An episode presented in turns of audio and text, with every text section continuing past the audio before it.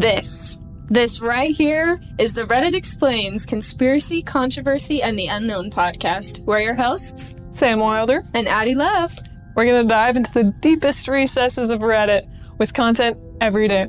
Yep, it's gonna get a little weird, And a little spooky. and we're excited to get going. Let's do it. Hey friends, we're back and we're gonna read on r slash creepy encounters today for ya. Sweet. This is a post by user named Alex and Rob, and they say for the title, Strange Happenings in the Mountains of Washington State. I was hiking in the Olympic National Forest a few years ago by myself and my two dogs. We were four days in, around 20 miles, at least as the crow flies, from a known r- mountain road. I was camping at around 7,000 feet that night, or right when the tree line started thinning out. So when we got to the campsite, we were at a big open meadow on top of a secondary mountain, and it was about an hour from sunset. My big dog usually runs around within proximity of the camp as I put the tent up and make dinner. But I noticed this time he was a little different. He kept staring up the steep tree filled mountainside, tail straight up, and barking. Not the bark when he sees marmots, not the excited, oh, you guys are lucky because I'd rip you apart if my master wasn't here, but unsure, concerned barks. Now, the day before, I had found a note left under rock at the last landmark saying that there was a problem with a bear in the area that was harassing a party of campers a few days ago. And I myself had seen big cat tracks the day before, so I was rightfully concerned that this may be more than just ground squirrels. I decided to go climb some of the boulders at the foot of the hill while I took my time looking up the hillside for movement before I went to go hang my bear bag up there. They were the only trees around to hang the bag, and I didn't see or hear anything, but my dog kept quietly whining like there was still something there. So while still concerned, I start hiking up this steep hill to hang the bag.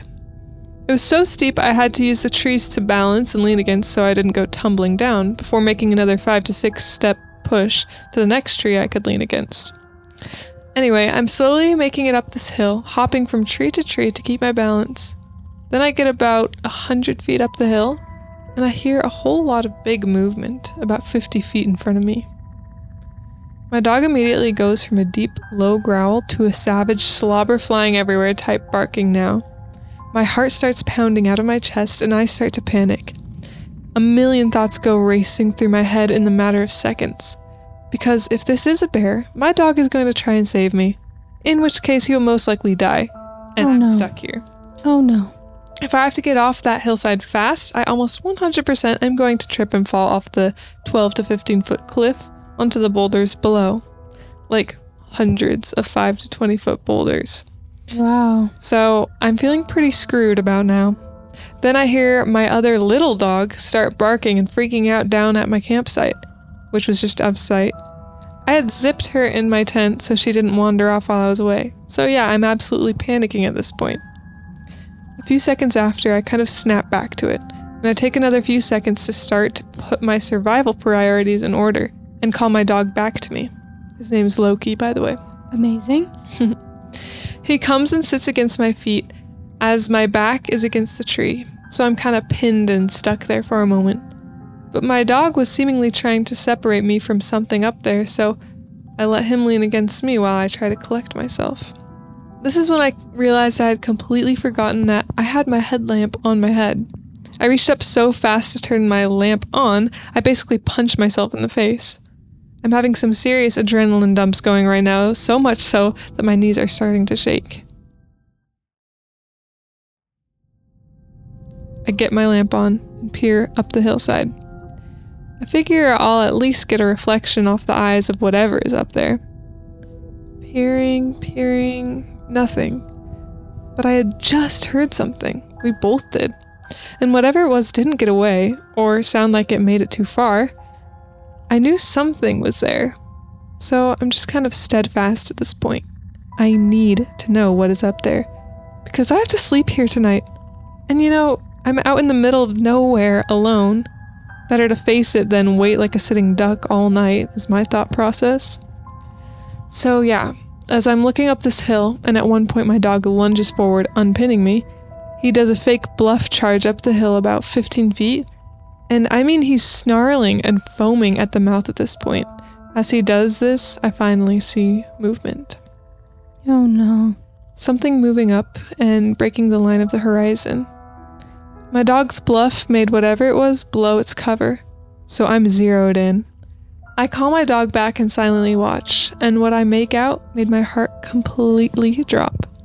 There was a man crouched about 75 feet directly in front of me, wearing not camo clothes, but some raggedy stuff with a hood that blended into the environment perfectly. Actually, almost like a makeshift ghillie suit, but with his face exposed. I couldn't see his eyes, and his face was covered in dirt or something. But I knew we were staring right at each other at that moment. So, I stare for what seems like minutes.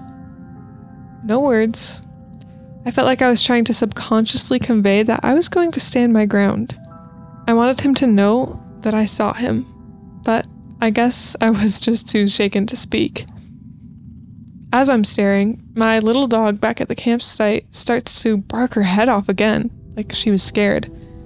And I also had to get off that hill before total dark, or I could be seriously hurt or risk dying trying to get back down. So, carefully, I start heading down the hill with my dog, who doesn't want to leave but listens. Periodically, I would stop with my back against the tree holding me up and look in the direction again just to make it even more clear I saw him. And eventually, I make it down to the boulders at the bottom. By the time I finally jumped down and hit the boulders, my little dog had stopped barking. I could only see the top of my tent from the bottom of the boulders, and I thought she was just barking just to bark because dachshunds do that, or just barking back at my dog. But when I get there, my little dog had somehow got out of the tent and was walking around the camp growling, with her tail sticking straight out. Still trying to hold it together, I thought, okay, maybe she just got her nose between the zippers and worked her way out.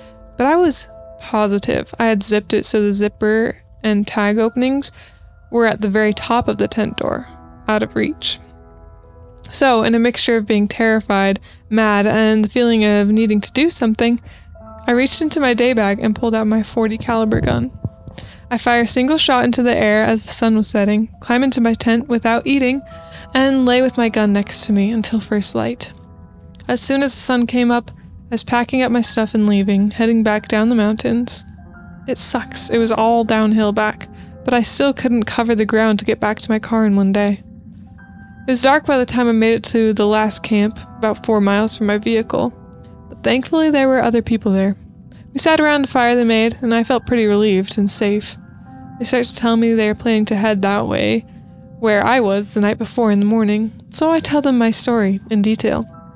Needless to say, we were both walking back to our cars in the morning. Screw all that. The thing that still creeps me out to this day, though, is when I got home and started reading reviews of the same hike I was on. Other people had had similar experiences like mine as well. Even a man found dead from a fall around the same boulder range around two years ago. Absolutely not. Yeah, and a woman found murdered last year. So, that is the story of the strange happenings in the mountains of Washington State. Wow, that's a good story. Yep. There are other Thank you for sharing. Yeah, there are other commenters that said they had similar experiences, and um, basically the OP says they they kind of felt like maybe there were two people because of the little dog barking by the tent, Uh huh. it being out of the tent. Yeah. But no other suspicious activity outside of that, like as far as the campground goes. Mm-hmm. So who knows? Anyways, guys, thank you so much for listening. We will we'll, we'll catch you tomorrow. Yeah. See you.